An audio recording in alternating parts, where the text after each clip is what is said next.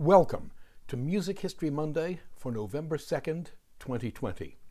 My name is Bob Greenberg, and the title for today's podcast is Dmitry Shostakovich and his String Quartet Number eight in C Minor, Opus one ten of nineteen sixty.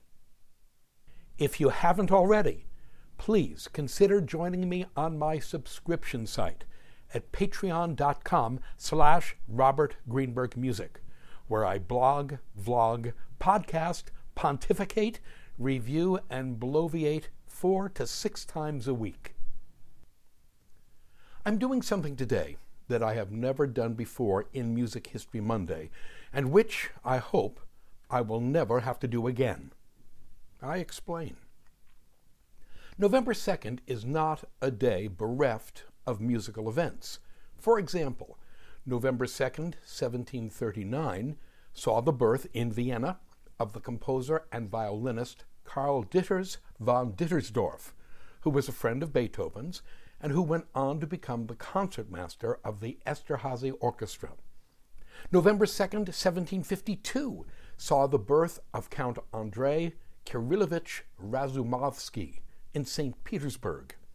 In seventeen ninety-two, Count Razumovsky became the Russian ambassador to the Austrian court in Vienna. It was as a resident of Vienna that he formed his own house string quartet and commissioned Beethoven to compose three quartets for his Razumovsky string quartet. Those quartets would be Opus fifty-nine, numbers one, two, and three. Beethoven further immortalized Razumovsky by dedicating both his symphonies number five and six to the Count. On this day, in nineteen eighty-four, the Reverend Marvin Gaye Senior was given a suspended six-year sentence and probation for shooting and killing his son, the singer and songwriter Marvin Gaye, nineteen thirty-nine to nineteen eighty-four. Initially charged with first-degree murder, the charges were reduced to voluntary manslaughter when it was discovered that the good Reverend had a brain tumor.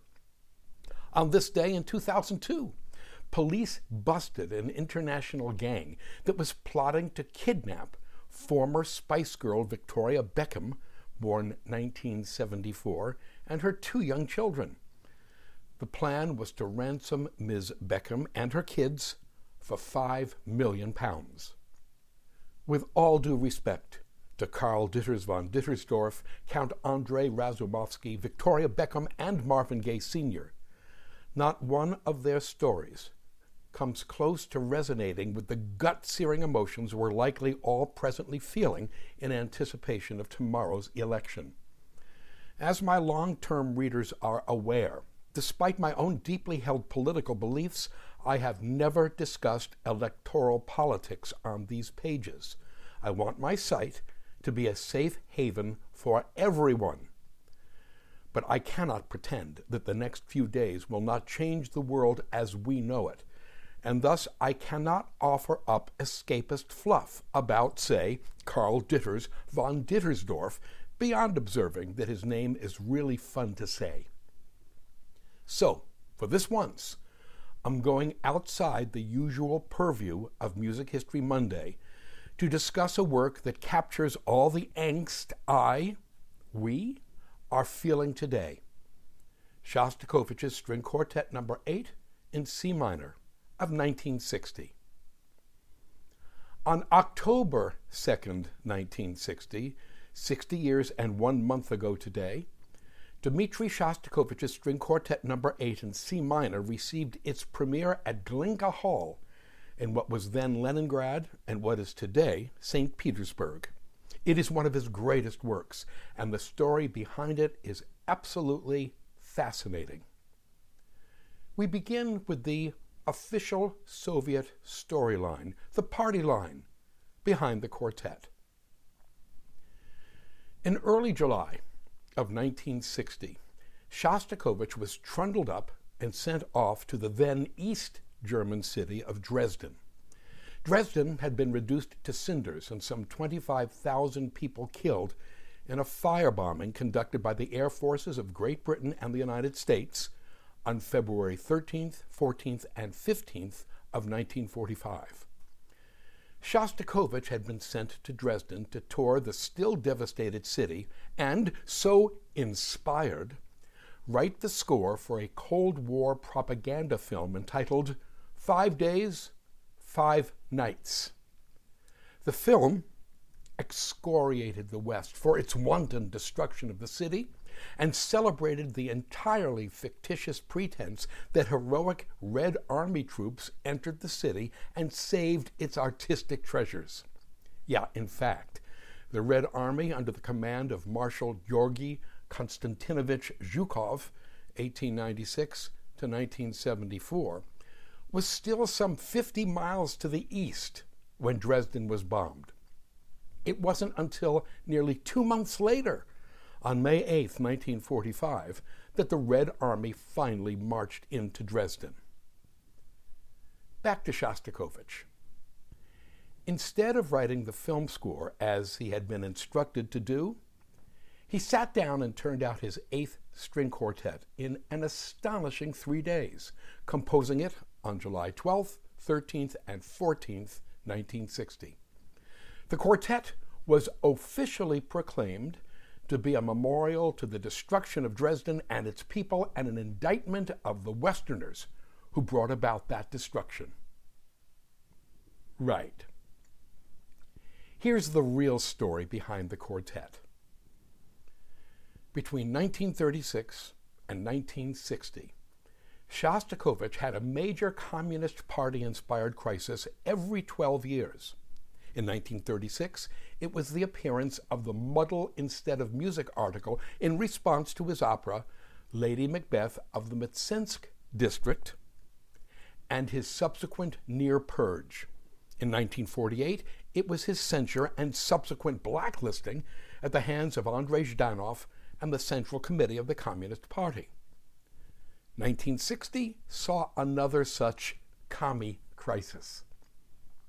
During the late nineteen fifties, the Soviet authorities increasingly used Shostakovich as an artistic figurehead to represent the presumably free post-Stalin Soviet artistic community. In nineteen sixty, it was decided that Shostakovich would become the head, the first secretary, of the newly founded R S F S R, the Russian Union of Composers.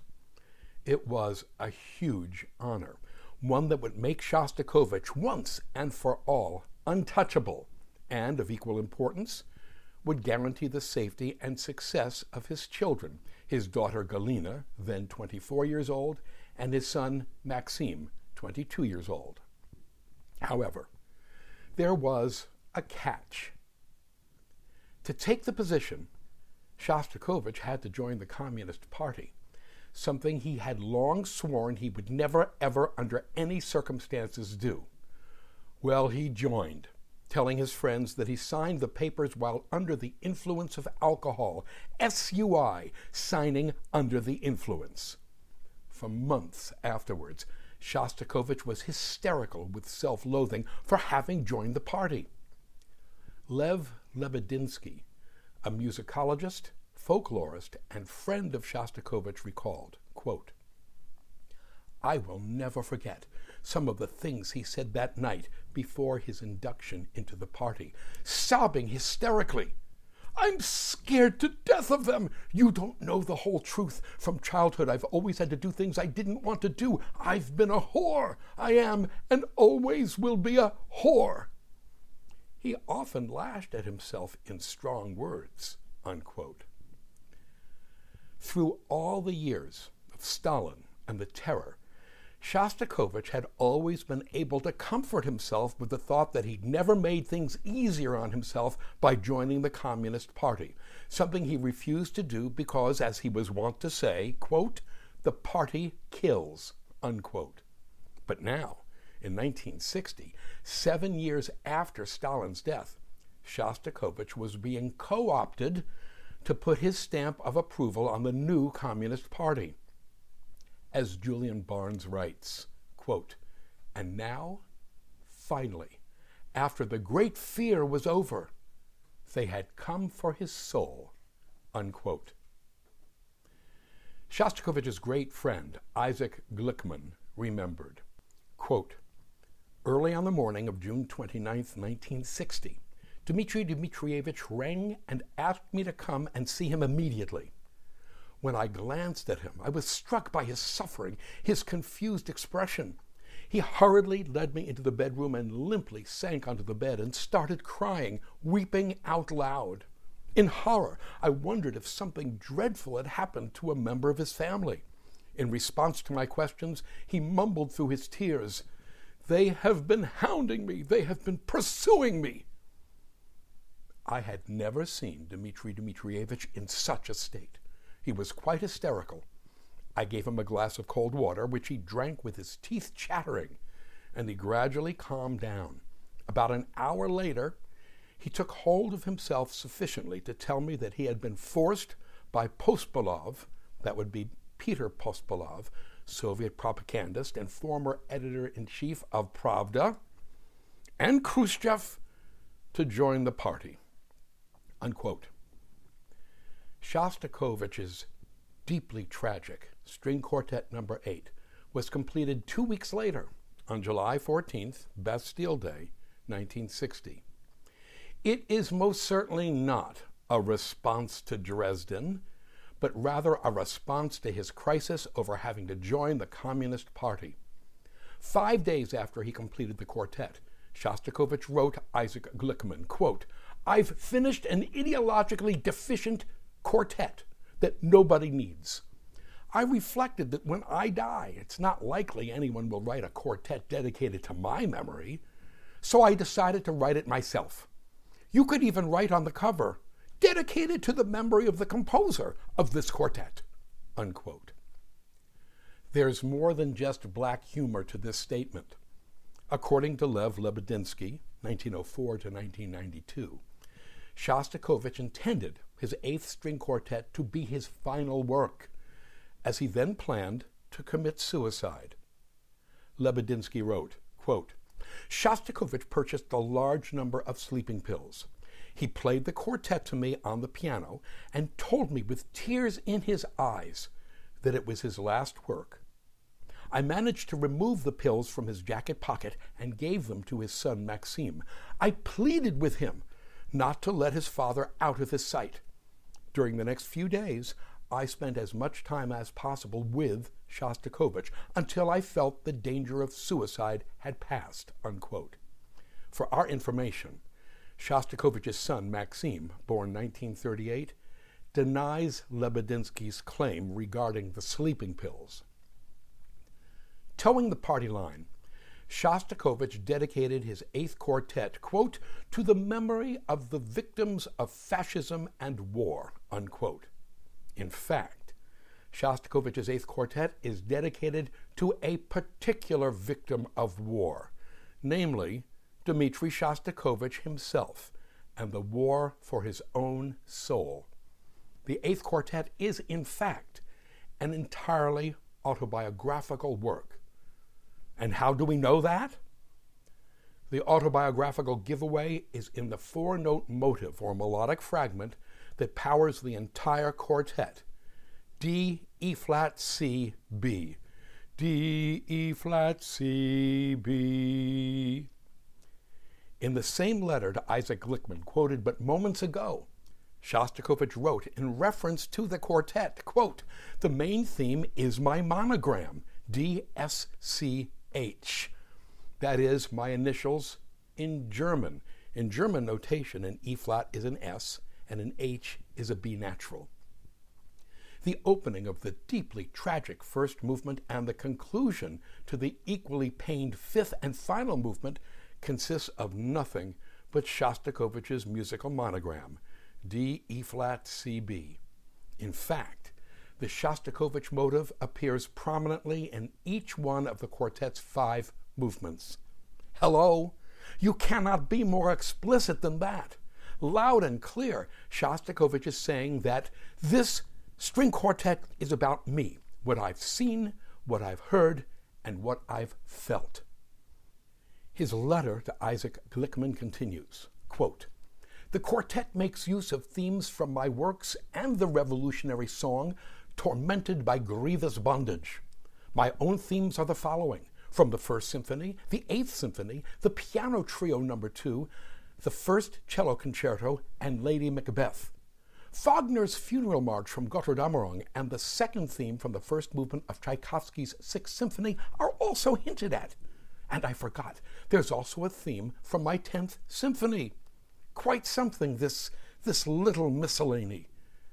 The pseudo-tragedy of the quartet is so great that while composing it, my tears flowed as abundantly as urine after downing half a dozen beers.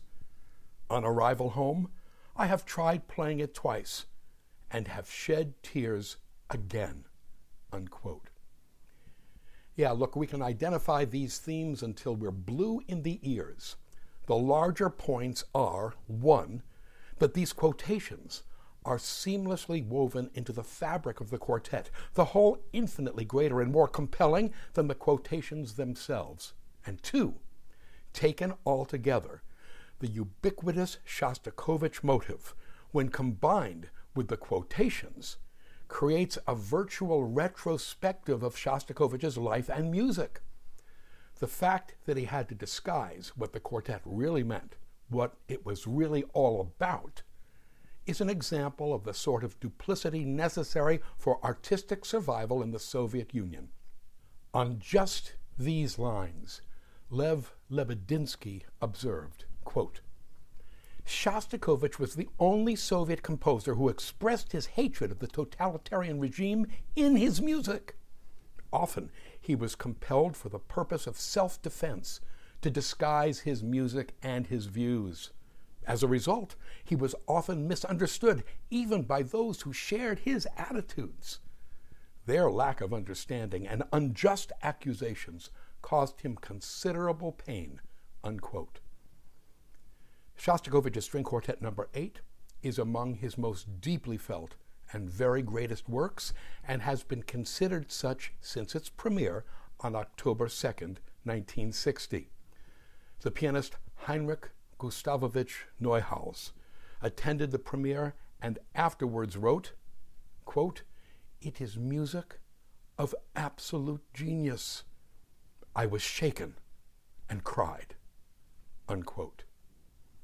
Shostakovich's Eighth Quartet is, for better or for worse, music for our time. Thank you.